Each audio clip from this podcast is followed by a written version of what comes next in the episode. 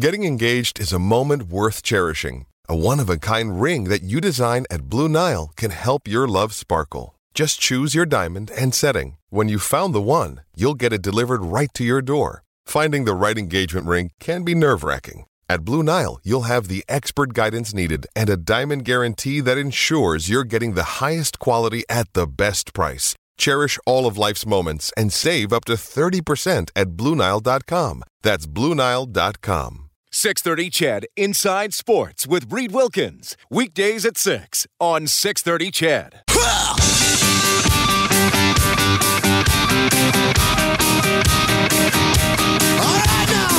Edmonton's home for breaking news on your favorite teams. This is Inside Sports with Reed Wilkins on the voice of your Edmonton Oilers and Eskimos. 630 CHED.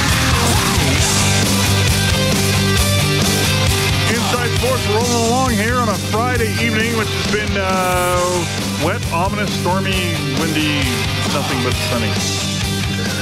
so that's just the way it is. Supposed to be a great day tomorrow for Fan Day. We'll talk about that in a moment.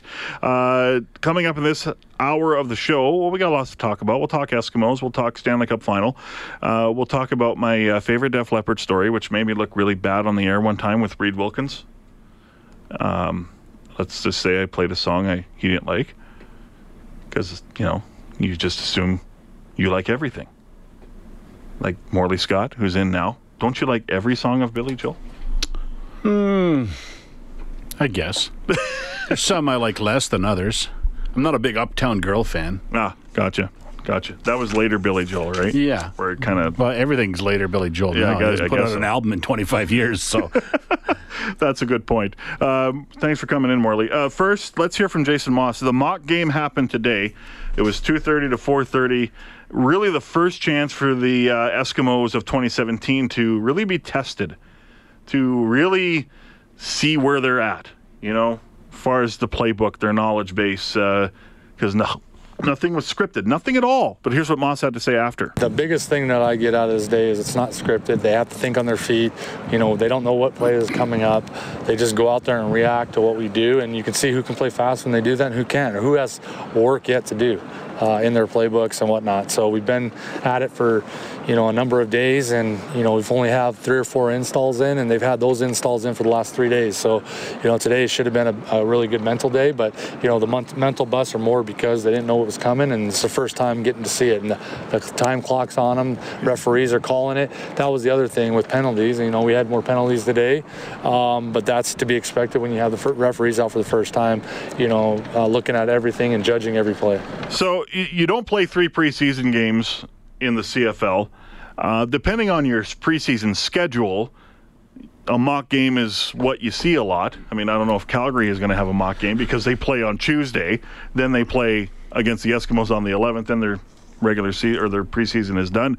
But the Eskimos have done this for the last uh, few years. It used to be part of Fan Day; it was more of a controlled scrimmage. But this is the second year in a row under Jason Maas where this is really a game type feel, Morley.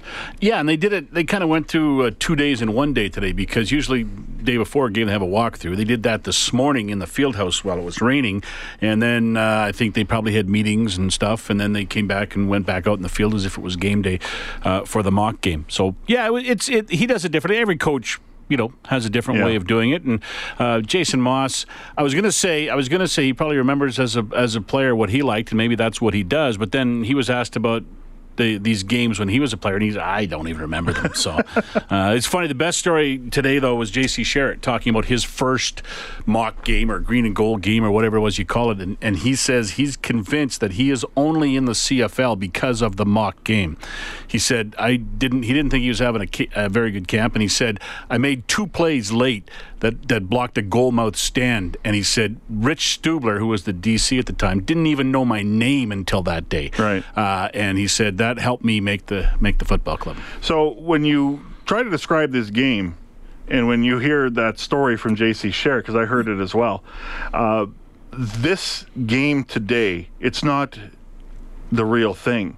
but it's as close as you're going to get, right? And no one's going to get cut after this game, I think, because it's you know, I mean, it's just I think it's just a game. Well, not after the game, but maybe because of the game. I don't know. Well, that could be. yeah, it, it, it's part of the big. It's part of the resume you build during a training camp, Right. right? And I think if you had questions about a guy, and you go into a game situation, and you and those questions aren't answered, then you know he maybe moves a little bit closer to the bubble. Right. If you've liked a guy. And he plays well in the mock game. He moves more the other direction, or he moves back a little bit because this, you know, the the phrase is, you know, and to quote Richie Hall, it's important when the lights go on, right? Uh, and the lights didn't really go on today, but it was a closer step to a game situation than Yeah. than they'll get without being in a game situation. I mean, uh, they had referees, they had a, a play clock, uh, they had the play calls. They didn't have their, they had no access to the to their playbook to look at their cheat sheets on the plays, and they had to make adjustments. The defense, the offense had to read the defense, the defense had to read the offense. It's as close as you get to being in a game, Yeah. and uh, some guys that'll be. As close as they get to playing in a game, if you know what I mean, right? Yeah, yes. Uh, uh, so, yeah, it's it's an important day, but it's you know, in the, I, I think in the big picture, it's not all that important. You know, um, but it's it's a it's an it's a it's a big step for some guys, but not a big step for other guys. For the, especially for the veterans. I mean. Uh, Jason Maas said today, "We know what the veterans can do. Sure. You know, if you've lost a step, we'll see it. But it, you, veterans don't make or make or break the, their their status in this day.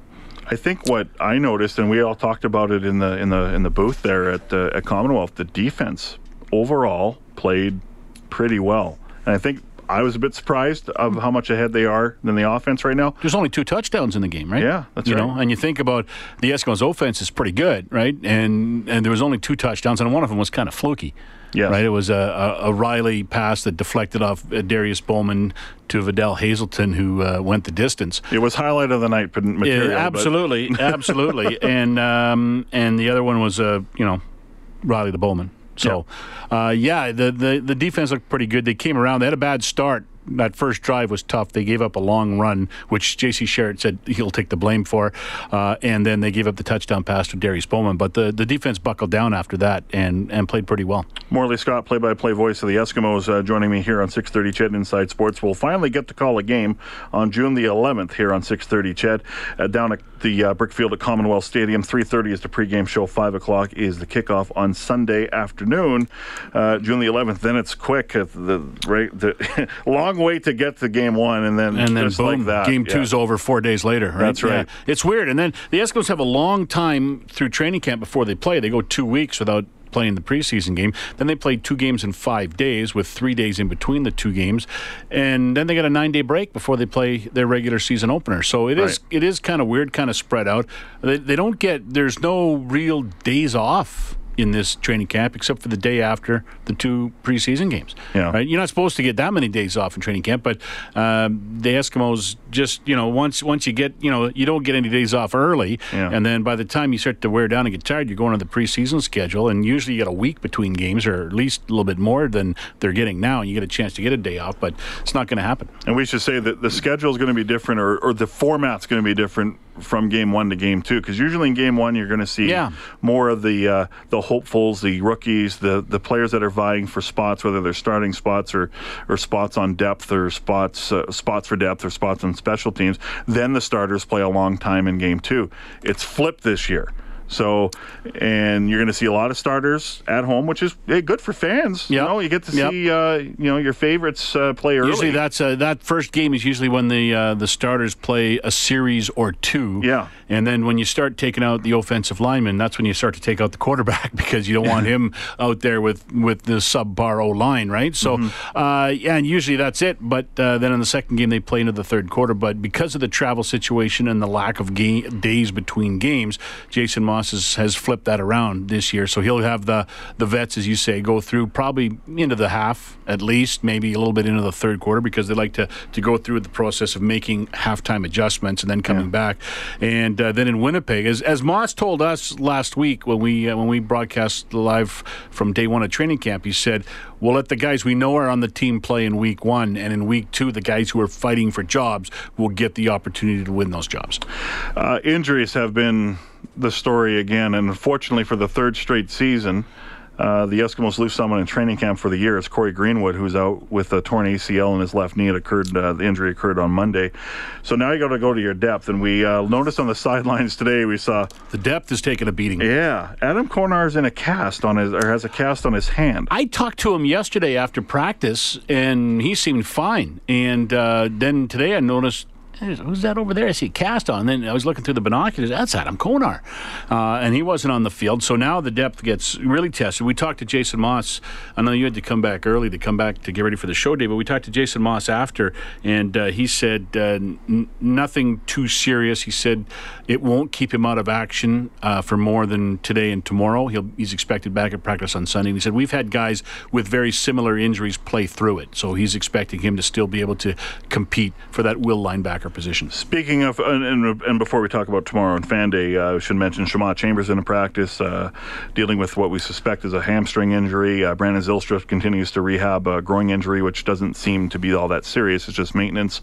Uh, didn't see Joel Figueroa at all today. Uh, their potential starting left tackle. Uh, who else didn't play today? Uh, uh, Bryant, Bryant Mitchell, Mitchell wasn't out there. The running backs, Kendial Lawrence. Yeah, uh, that's right. Travon Van and John White all sat out. That opened it up for Ladarius Perkins, who was, I thought, pretty impressive. He had the big long run today. Yes. He broke tackles and, uh, or touches. I guess they're not tackles, but uh, he was able to break through and uh, and move the ball for a big chunky yardage, and uh, he looked pretty impressive actually. Uh, he's in a tough spot though, man. Yes, you got you got a lot of uh, a lot of experience, and and of course John White ahead of you. Yep. And uh, tomorrow is fan day. It's a little different this year because we've had fan days at Clark Stadium for the last number of years. Of course, we were out in Spruce Grove a couple years ago because of the uh, Women's World Soccer Championships uh, here in Canada. But it's on the big field tomorrow, Morley, from one to four. Yeah, it's kind of cool, and and uh, the fans be on the big field too, which is which is kind of nice. Or they could sit in the seats. It's I'm sure it's their choice. But uh, yeah, it's going to be at uh, on the brick field at Commonwealth Stadium, and fans are going to be allowed to come right down on the track, right at field level, to watch practice. So uh, you know, you've been you've been close like that at, at Clark, but I think it's a little different being mm-hmm. in Commonwealth Stadium and being that close to the action. So that's going to be that's going to be cool for the fans uh, tomorrow, I'm sure. And uh, they've supersized it too. It's not just fan day and and the usual stuff what you get. There's going to be food, but there's going to be a beer garden mm-hmm. for one thing, uh, and uh, I understand there's going to be a DJ there to play some music. Uh, nice. the the usual uh, treats. I noticed today they're uh, they're setting up the ATM the the, the ATM machines right the portable ATM machines. That. So yeah. you can get cash there if you don't bring it. but yeah, it, it's it's you know they'll be selling tickets and they'll be they'll be selling T-shirts and souvenirs and I don't know if the, those what do they call them those fidget spinners. I don't know know if they're in stock yeah, yet. As, the fidget as yet. They look pretty cool. Yeah, I might do. get one of them. I can't broadcast without a pen in my hand, so maybe I'm going to try with a fidget spinner if I can get one, see how it works. But uh, yeah, they'll be I'll be selling all sorts of stuff. So it should be a, it should be a good day from one till four. And my gosh, look at the weather. Beautiful. 26 degrees and sunny uh, for Fan Day tomorrow. Uh, and Fan Day is always windy, so we'll see if the wind kicks up or not. uh, I remember that Spruce Grove a couple of years ago. All the tents were picking right up off the ground and almost blowing over. So uh, we will uh, we will see. But it looks like the weather's going to be terrific, and so you get an opportunity to watch uh, watch football practice from the field tomorrow on Fan Day. And you and I live show. yeah. Yeah, we got to work uh, three till four o'clock tomorrow, and uh, we'll uh, we'll get the usual uh, cavalcade of stars to come over and uh, and talk to us about uh, not just about the the day, but about training camp so far. By the way, if you got a fidget spinner in the booth, you might have to bring a temporary wall, which actually you might like. So okay, whatever. I'm I'm I'm open to anything. I'm open to anything. So it'd be good to do the big show tomorrow, and of course the broadcast on June 11th. And let's remind people uh, the Grey Cup is coming to Edmonton. Yes. Uh, the, the announcement will come on Monday, uh, 2 o'clock press conference, and we will carry it live for you here on 6.30 CHED. So uh, lots of uh, lots of Eskimo talk over the next uh, few days here on 6.30 CHED. Uh, 3 to 4 tomorrow, and then 2 o'clock for the Grey Cup announcement on Monday. Thanks, Morley. See you tomorrow. Okay, Dave. Bye. All right. Morley Scott, play-by-play voice of the Eskimos. This is JC Sherritt from your Edmonton Eskimos, and you're listening to Inside Sports with Reed Wilkins on 630 CHED.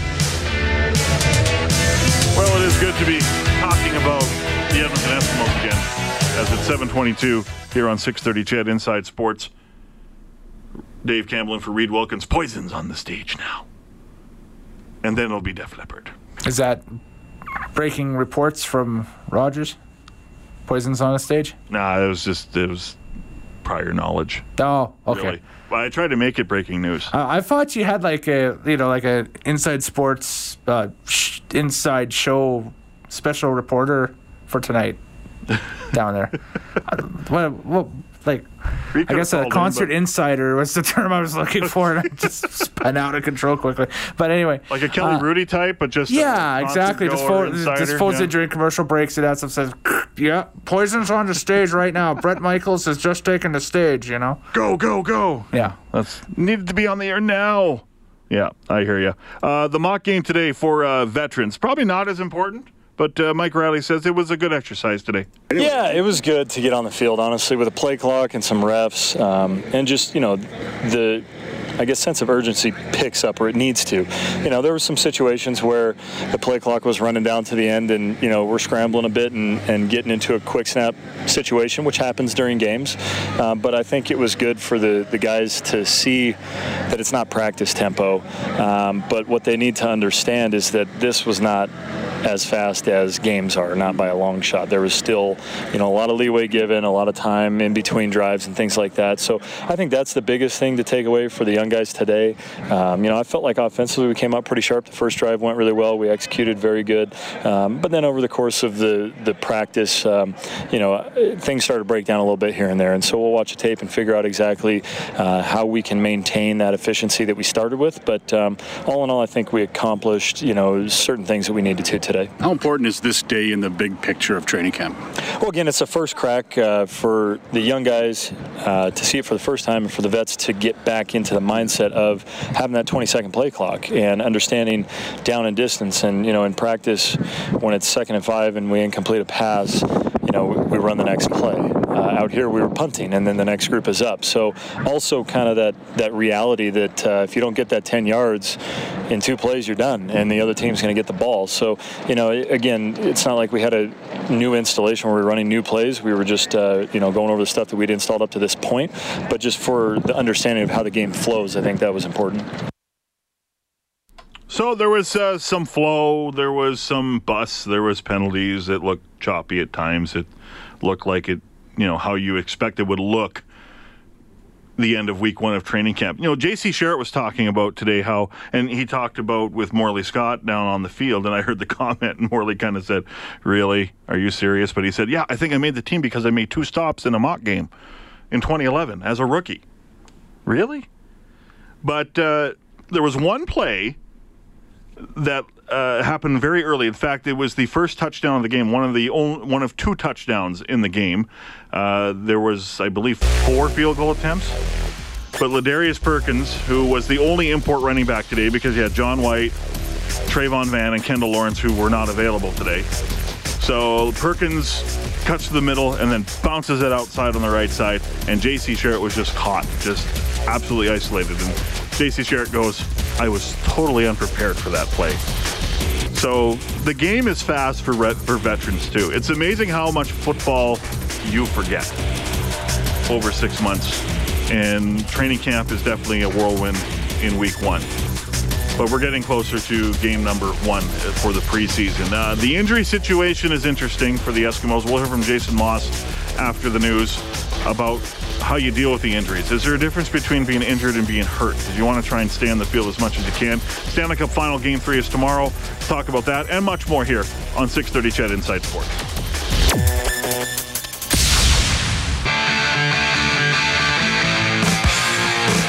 This is Mark Letestu from your Edmonton Oilers, and you're listening to Inside Sports with Reed Wilkins on Oilers Radio 630 CHED.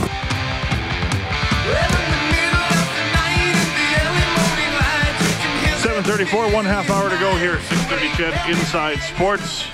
Game number three tomorrow, Stanley Cup final. The Predators trying to make this a series. I think their chances are good just because they're so good at home. Will they win? Nah, Reed Wilkins thinks they will. Myself, no. But it could go six, seven games. I do believe that. But we got the game for you uh, coming up tomorrow night at 6 o'clock. Same time on Monday between these two teams for game number four. Then after that, we'll uh, see what happens. If there's a game five, that'll be on Thursday with the same start time of 6 o'clock. Scoreboard update brought to you by Crystal Glass. For all your glass needs, visit crystalglass.ca. The Jays were up 5 nothing at one point on the New York Yankees. They're leading now, the Jays still leading, 6 5 though, in the top of the seventh inning. So things have definitely changed in this game. The Jays playing some much better baseball as of late. I believe nine of their last 11 they have won. So they're really hot at this point. Their chances of making the playoffs still tough, but they're putting themselves in a position where they can keep this up after the All Star break. They can definitely be relevant for another pennant race, whether it's the AL East or it's wild card or you know the Jays have made it both ways, winning their division and going through the wild card route the last couple of seasons. So we'll uh, keep you updated on this game. And around the sports world today, Milos Raonic has advanced to the fourth round of the French Open when opponent Guillermo Garcia Lopez retired from the match with a left thigh injury. Raonic was leading 6 1 1 love. When Garcia Lopez stopped, it was the second retirement of the day. David Goffin was uh, forced out of the, his match with a right ankle injury. Seattle Seahawks head coach Pete Carroll says he believes Colin Kaepernick can be a starting quarterback, can still be one in the NFL. Just won't be in Seattle for now. Seattle had Kaepernick in for a meeting last week as it continued to examine options at quarterback behind starter Russell Wilson. I'm trying to remember which CFL team has Kaepernick's neg list rights. I can't remember. Might be the BC Lions. The Hamilton Tiger Cats have the uh, Neglist rights for Johnny Manziel and for Robert Griffin III.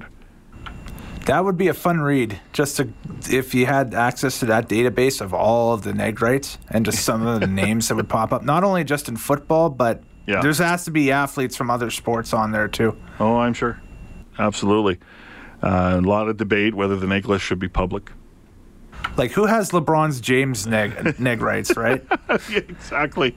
Yeah. The Eskimos have LeBron James Neglis rights. There you go. He's going to be, I don't know, what is he, 6'11? Yeah. Yeah. Well, maybe a receiver. Who knows? He's got the hops, right? Uh, there you go. Anyway, uh, injuries are plaguing the Eskimos in the uh, first week of training camp. Of course, Corey Green went out for the season, torn ACL in his left knee. Will go for surgery. Adam Konar was the option behind him at uh, will linebacker, but uh, he was uh, seen on the sidelines of the mock game today with a cast on his hand. Apparently, it is not serious. Should be back at practice on Sunday. But you have John White, their starting running back, and will be their starting running back again this year. He didn't practice today. Travon Van didn't practice. Also, a running back, uh, Kendial Lawrence, who's back with the team after uh, a year away playing for the Riders and the Ticats. He is back. We know what he was able to do in 2014 in the Grey Cup year in 2015. The receivers, Brandon Zylstra, should be back eventually, healing from a growing injury. Same with Shamawd Chambers, dealing with a hamstring injury. Uh, Bryant Mitchell didn't practice today or yesterday. Uh, no Joel Figueroa today. They're uh, currently their starting left tackle. Uh, there, you know, there's some injuries going on right now.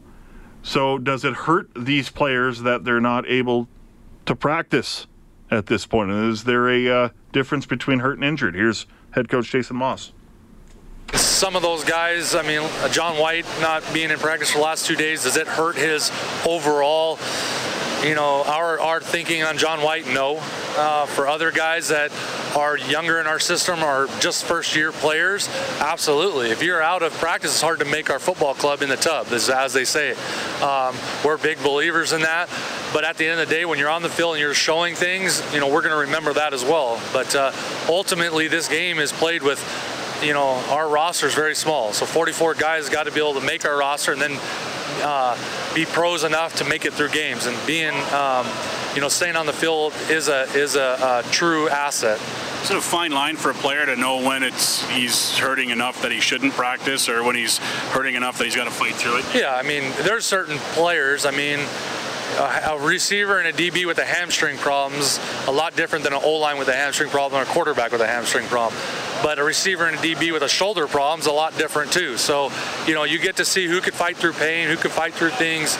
You know, um, you know that's part of being a pro as well, and, and understanding your body and knowing what you can and can't play with. Now, if you're a rookie and you've never done anything, you might want to play through some things. But at the same time, there are certain things you can and can't play with, and we understand that.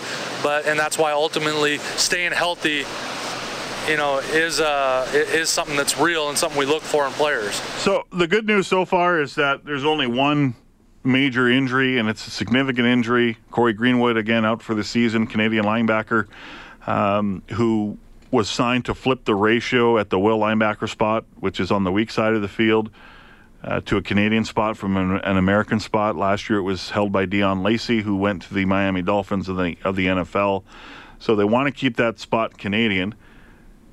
And Adam Konar's next man up, and today he didn't play in the mock game, so Blair Smith is the next starter. But if Konar's back on Sunday, then you know everything kind of settles down a bit. So, um, so guys have to stay healthy as much as they can and training camp is a, definitely a, a, brutal exercise. So fan day tomorrow they will practice, but I probably won't be a full out practice. It'll be a bit of a you know I can't imagine they'll be in pads, but it'll be a bit of a slower speed practice. But you'll see you'll see the guys full out, uh, one to four down at Commonwealth Stadium on the field, and it's going to be quite quite the uh, quite the festival feeling. I think it's always been fun at Clark. Clark has been a really good venue to host this event. Uh, out in Spruce Grove was a was a really good event, but uh, you know this is an event that can attract two, three thousand people, and there's potential at Commonwealth that it's going to be more, and it's going to be a beautiful day. 26 degrees, not like what you're seeing out there now, which is uh, improving, but it uh, it was quite the uh, late afternoon for sure with all the thunderstorms. But shouldn't it be that way tomorrow. We'll uh, be on location three to four with a live show, Morley Scott and yours truly. And yes, on Monday, Grey Cup announcement. This is exciting, very exciting. Edmonton looks like the Grey Cup's coming back in 2018, and Morley Scott and I will have uh, live coverage uh, down at Commonwealth Stadium from two until three, right here on 6:30. Ched. It was between the Eskimos and the Calgary Stampeders, Kellen, and uh, I think uh, the Eskimos were going to win it Edmonton was going to win it hands down. Well, you, because you, of venue.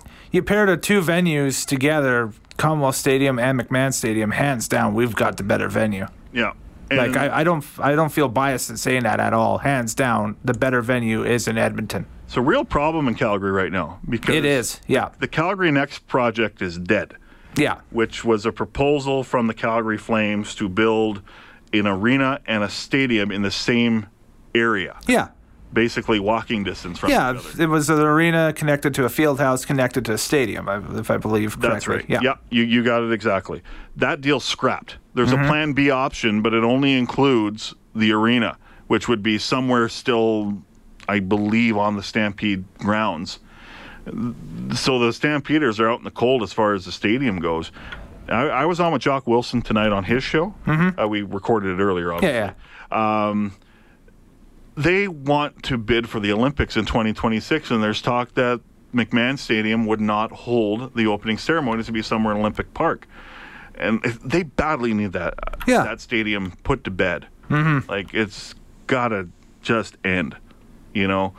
So I think a big reason why they lost it is because the facility. Now I know you don't like to badmouth broadcast locations in across the CFL and that stuff, but is McMahon Stadium publicly one of the worst locations to broadcast a game from in the league. It was the worst until you go to Tim Hortons Field in Hamilton. Really? You wow. are insanely high up. Oh, okay. Just it's, tight. It's ridiculous. And you're on the 10 yard line. So your angle is, you're high enough so you see everything, but your angles are just absolutely mm, crazy. Okay. Uh, but I would say I would put Calgary above even Molson Stadium mm. in uh, Montreal as far as the worst, or sorry, uh, behind Molson Stadium as the worst. I think Molson Stadium's tougher, not because of the view or the the, the facility. I love the facility. The mm. facility's great. Uh, the view you get is probably the best in the Canadian Football League because you're up on Mount Royal and you can see the city and you know because Montreal's an island and you get to see a, a whole you know Oh, so much of Montreal from that vantage point. The problem is Morley and I can't see the down and distance. Right. so we're you know we're we're struggling to see you know where the where the chains are, where the second down, first down, or where the yard marker is. So that's you're craning your necks as you're peeling out of the, the studio there. Pretty much, but Hamilton by far is the worst because you're so high up and you're, you know, on a yard line that isn't really helpful. So, but it's a nice facility. Mm-hmm. The first year Tim Hortons Field opened, we were on the concourse in 2014. Right. That was great. Yeah. That was a that was outstanding. That was a great game too, and the the energy in that stadium was great. And mm, you know now we're really high up. And Also helped that you were within walking distance of like the Tim Hortons concession booth, right? With all the coffee and yeah, that was good. all that stuff. Yes, that was really good. um, here's a text. You can text in at 6:30, 6:30. You're, are you going to talk about the rush in the third straight NLL NLL final game? Well, you just did, so there you go. Uh, Callan, do you remember this from uh, from uh, 20 years ago today? Ooh. You know what's coming. Here we go. Bailey on the inside, Johnson on the outside. Bailey with a great start running through the turn in the lead. Now they race towards the finish. Johnson pulls up. Bailey's going to win it. Donovan Bailey looks back at the 100 meter mark. Johnson pulled up. The time 15 seconds flat. Donovan Bailey, Olympic champion, world record holder. There was never any doubt in my mind that I was the fastest man on the planet, and this just proved it. I mean, they said I couldn't run a corner, but uh, I always said this is exposing Michael Johnson in his weaknesses in his race. This is just preparation. We run a couple of twos this year, and I plan on meeting him in his event. You came out of the turn, you took the lead, you were leaving him two thirds of the way through the race when he pulled up. Are you disappointed he pulled up, that he didn't finish? He didn't pull up. He's a chicken. He didn't pull up at all. He's just he's just a chicken. He's afraid to lose. I think what he should do is we should run this race over again so I can kick his ass one more time. Now, a year prior, he won gold medal uh, in Atlanta. Yeah. and he's a world champion, Mm-hmm. a world record holder. This all came about at the 1996 Olympics. This is where it started. When Bob Costas, who was the host of the NBC's Olympic coverage, pointed out that Johnson's gold medal performance in the 200 meter was faster than Bailey's 100 meter performance, that uh, the 1932, 19 seconds 32 that uh, Johnson ran was divided by two is 9.66 compared to Bailey's 9.84. Then Bailey later s- dismissed Costas's comments as a person who knew nothing about track, talking about it with a lot of people listening. So there you go. Uh, and Donovan Bailey was, uh, you know, I, I covered Donovan Bailey at the 2001 World Track and Field Championships here, or sorry, the World Championships in athletics. He's a very cantankerous guy back then. Much better now. I mean, he's, you know, he's out of the game and he's out of the sport and he's an analyst now and kind of coaches. And we've had him on this show a couple times. Oh, it was Great. fun last year at the Olympics watching him break down De Grasse versus Bolt. That was amazing. Just having him just in the booth and call as, as the color guy during that. And Yeah. every- just incredible. It was The- fun to watch. The biggest question always will be: Did Michael Johnson really pull up because he knew he was not going to win? Well, here's the thing: is you didn't really hear much from Michael Johnson after that match race, did you? No, you didn't. and Bailey would go on for a few more years to be in the in the center of the spotlight a little bit in the in the in the track game and that stuff. Yeah. You I mean, what? like you, even in the United States, you could probably go down there and, and, and show them a picture of okay, who is this track athlete? They'll be like Donovan Bailey. You show them a picture of Michael Johnson, they may struggle to kind of notice. Yeah. You know. For sure. Now, another unique, or not unique, but an interesting fact about this event is it was seven months in the making. Like it happened in June, and it was announced late in '96 that this would be happening in Toronto at uh, then Skydome, now Rogers Center. So Big money for both athletes to participate in that too, if I remember correctly. Yeah, I think I- it was the the same. The, the story going around at the same company that was brokering uh, the promotion deals for, like not Don King, but the sublet company that Don King uh, King was using at the time to promote Tyson and Holyfield and those guys was actually doing a lot of the promotion Right. for this event. Right. Yeah, I'm trying to find the uh, dollar amounts here, but I can't find it yet. So maybe we can uh, look that up and see, and we can talk about it after the break because uh, we got to take a break here. And uh, when we come back, I will tee up the uh, Stanley Cup final, game three tomorrow between Nashville and Pittsburgh, and I will tell you my favorite Def Leppard story in relation to Reed Wilkins, who's at Def Leppard tonight. Love is like a bomb, baby, come and get it on. Living like a love. That's why I'm here tonight, because Reed Wilkins is attending Def Leppard at Rogers Place. Uh, thanks to Brendan Ulrich, who uh, stepped in and uh, joined me in the first hour. A lot of talk about Brendan Ulrich. If you want to find it, find the show page, Inside Sports, on 630ched.com, and uh, check out the uh, the podcast of the show. Want to mention to you as well, Friday, June 16th, big day here at 630 Ched for the uh, 24th annual 630 Ched Gary Drager Memorial Golf Classic, which uh, will be taking place at the Links in Spruce Grove. Uh, registration $195 per golfer. Green fees, golf cart tournament gift, foursome prizes, breakfast, dinner, silent auction. It's a really great event. Uh, various hole activities. I've played this event a couple of times. It's a lot of fun.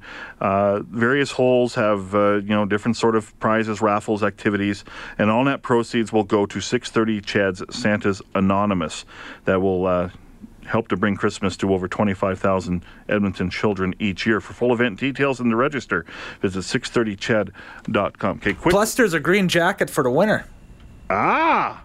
So you can walk around the office or whatever with a giant green jacket saying, Yeah, I was at the Drager. I won the green jacket. I did my. I'm number one. I'm Sergio this year. That's right. I'm Sergio Garcia. There you go. There you go. Uh, by the way, the uh, appearance fee money for the 150 meter race between Michael Johnson and Donovan Bailey was $500,000.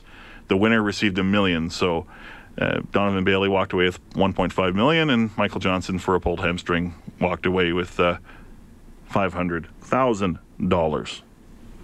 So that is that. My favorite Def Leppard story was uh, I was uh, where you were, Kellen Kennedy, studio producing Oilers Now when Reed Wilkins was guest hosting. Right. This was years ago.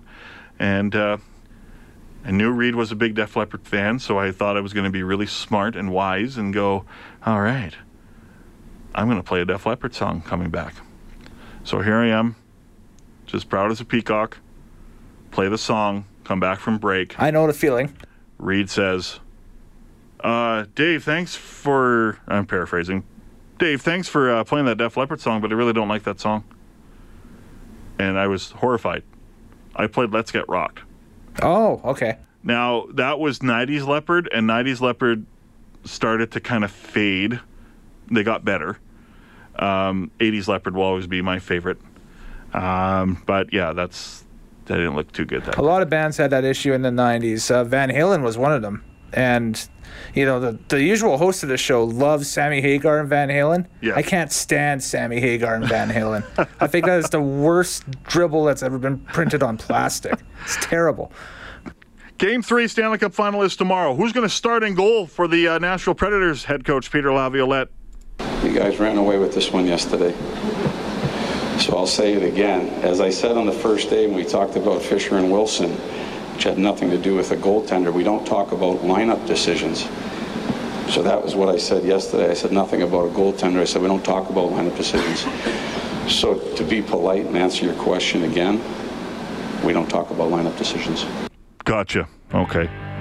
But that game will be in Nashville, or what they call Smashville. You got to think the Predators get back to this one tomorrow. But we'll see. The Penguins are still a very good hockey club. Six o'clock, game three tomorrow from Nashville. Predators and the Penguins.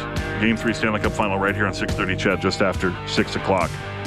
Fan day tomorrow down at Commonwealth Stadium. Hope to see you there from 1 to 4. We'll have a live broadcast, Morley and myself, from 3 until 4. No show Monday because we have game four of the Stanley Cup finals. Reed will be back on Tuesday. Thank you very much for your texts, for listening. For studio producer Kellen Kennedy, thanks, Kellen. Appreciate it. Have a good one. I'm Dave Campbell. Good night, everyone.